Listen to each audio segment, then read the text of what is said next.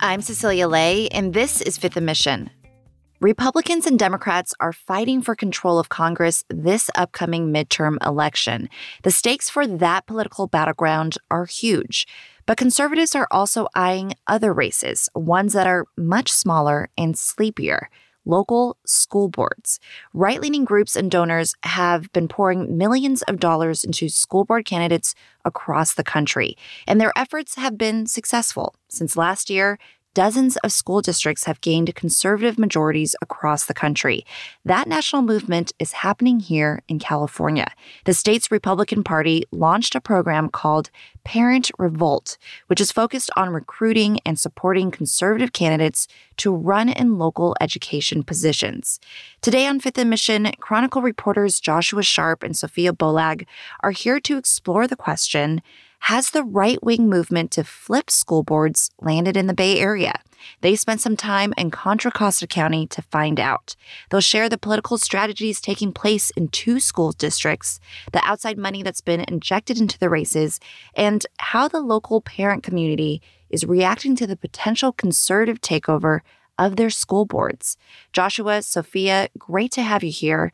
Sophia, let's start with you. Why would right wing groups have a vested interest in small local school board races. Yeah, this is a trend we're really seeing across the state. Conservatives, particularly since the pandemic, really galvanized a lot of interest among parents, particularly opposition to a lot of restrictions during the pandemic, like requirements that students wear masks, school closures, also generated a lot of controversy.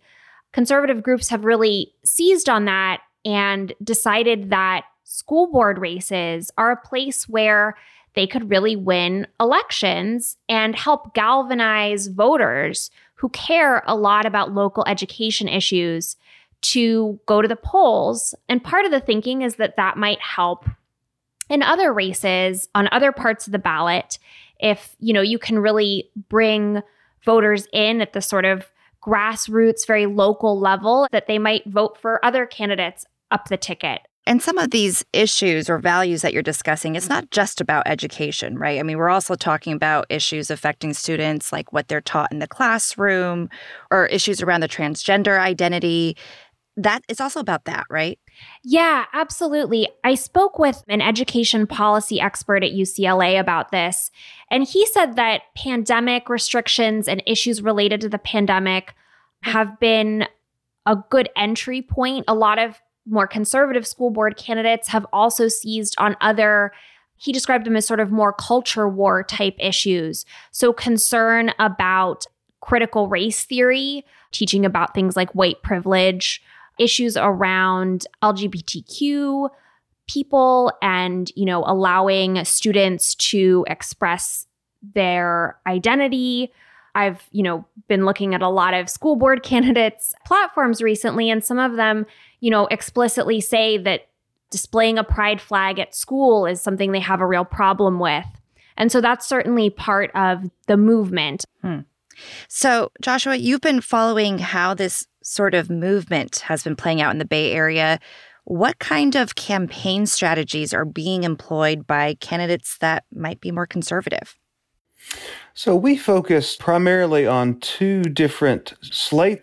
One is for the Acalanes School Board, which governs four high schools. The other is for the Lafayette School Board, which governs K through 8 schools. And the way that they are campaigning is they have teamed up into trios. There's a trio running for each board. They've teamed up so much so that they have the same treasurer, they have the same finances, they have the same yard signs, even with all of their names plastered on it. This is for both races.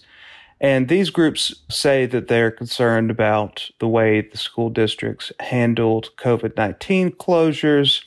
The Acalanes Trio on their website makes a hint to teachers pushing, quote, political ideology in classrooms. Beyond COVID, they aren't really leveling that many conservative talking points during the campaigning. They've been, some have said, cagey with, with how they feel, and that has led many parents in the area to tell us that they're concerned. that they are part of this larger movement. Now, these two trios, those of them who would respond to a request for comment, they say they're falsely accused. They say we're not part of any larger movement. We're just concerned parents who want to inject new voices and new points of view.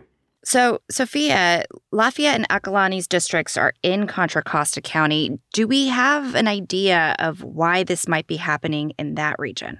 That's something that I think is still a bit unclear. I talked to the education policy expert that I mentioned who really is studying races like this. Those tend to be happening in areas that either are much farther right leaning, there's a lot more Republicans in those districts, or ones that are more evenly split. In this particular area of the East Bay, the Lamorinda Walnut Creek area, the partisan voter registration breakdown is very skewed toward the Democrats. It's a very affluent area. A lot of the schools are really highly rated. It's certainly an area where people care a lot about education. And I think part of the backlash you're seeing is because it is such a heavily Democratic area. As soon as there was sort of even a hint that these slates of candidates might be more conservative or supported by more conservative people, that became a real concern to a lot of parents who identify as more liberal, more progressive. And so I think that's why you're seeing so much controversy in this particular school district. You're listening to Fifth and Mission. You can support the newsroom that creates this podcast by signing up for unlimited access at sfchronicle.com slash pod or by downloading the San Francisco Chronicle app.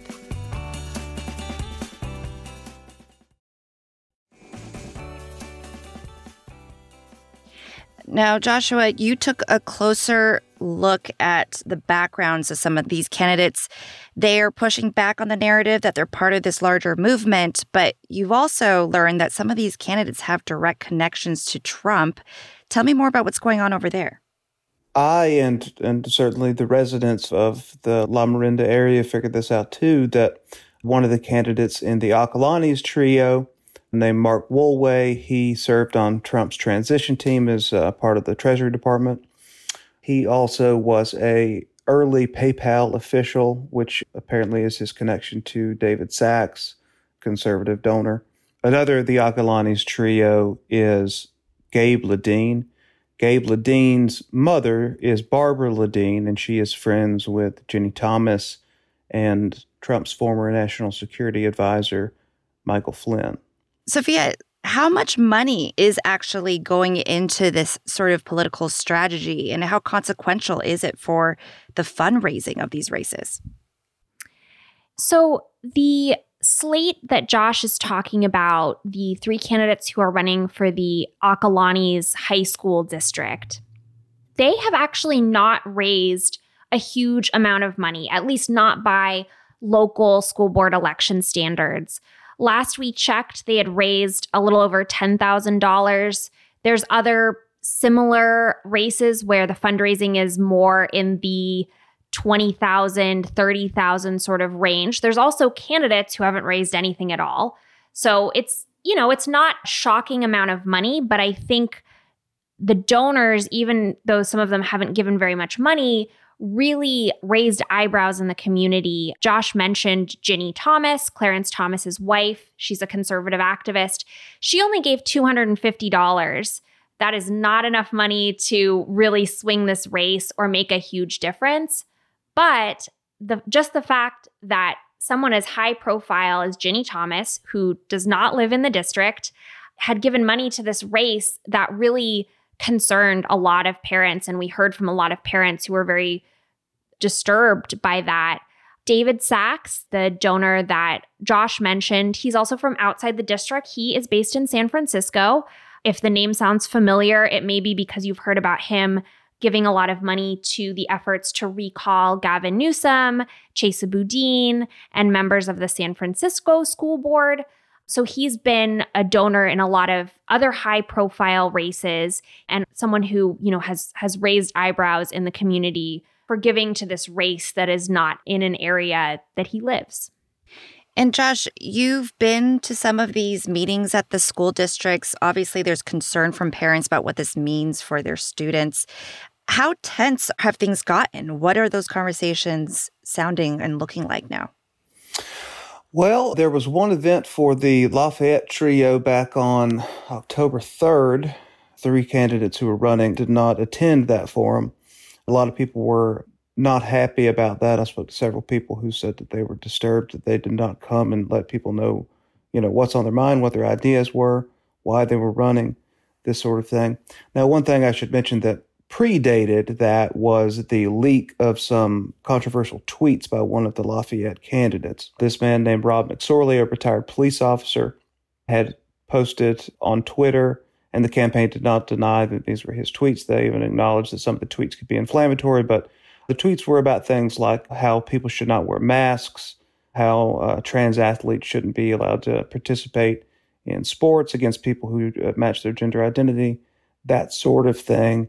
Screenshots went around like crazy. People got very interested in the race. And because these two campaigns are running in such a similar way, uh, such a unique way in slates with shared campaign signs and shared finances, people connected the two campaigns and began to see them as one sort of one unit coming to take over both the school boards. This tension really came to a head during forum for the Acalanes candidates. The trio did attend, and it was very clear from the beginning that the audience had questions specifically for these candidates. They asked, Why are you running together? To which they responded that they're busy people they didn't want to reinvent the wheel. People wanted to know where they stood on diversity, equity, inclusion, and belonging initiatives. The Acalanes trio candidates all said, actually, we're not here to tear down those programs. We want to make sure that they're working correctly, but we're not here to stop them. And even beyond the forums, the tension has been boiling over into public on social media. There have been a lot of arguments between people, accusations flying from both sides even some of the candidates who were on the slates have said they felt attacked. So things have really gotten pretty heated.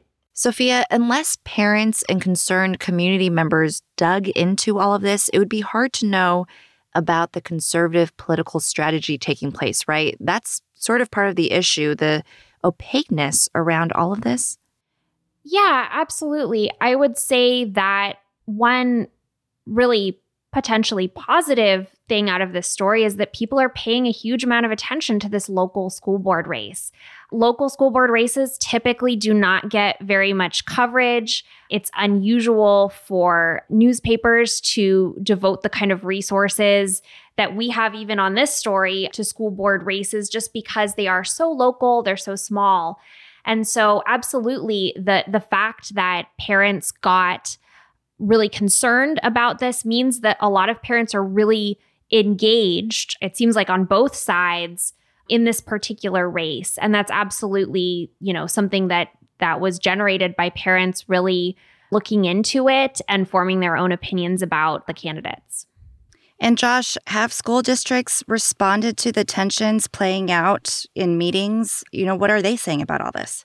No, there really hasn't been much said from the school districts. Even the other candidates who are running, it's it's difficult to get them to say much of anything about what's going on. You know, these are generally very very sleepy elections that people don't normally get in get themselves into fits over, but it has happened in this case. And it has really left the parents, the community members there in Lamorinda to figure out for themselves what what is going on and uh, you know who to trust, who to vote for, who to put their confidence in. Joshua, Sophia, thank you so much for your reporting and thanks for sharing it with me. I appreciate it. Thank you. You're welcome.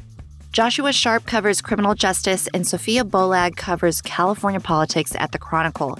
Their story about the potential conservative school board movement in the Bay Area is online at sfchronicle.com and on the Chronicle app. Thank you to Gary Baca for the edits and to you for listening.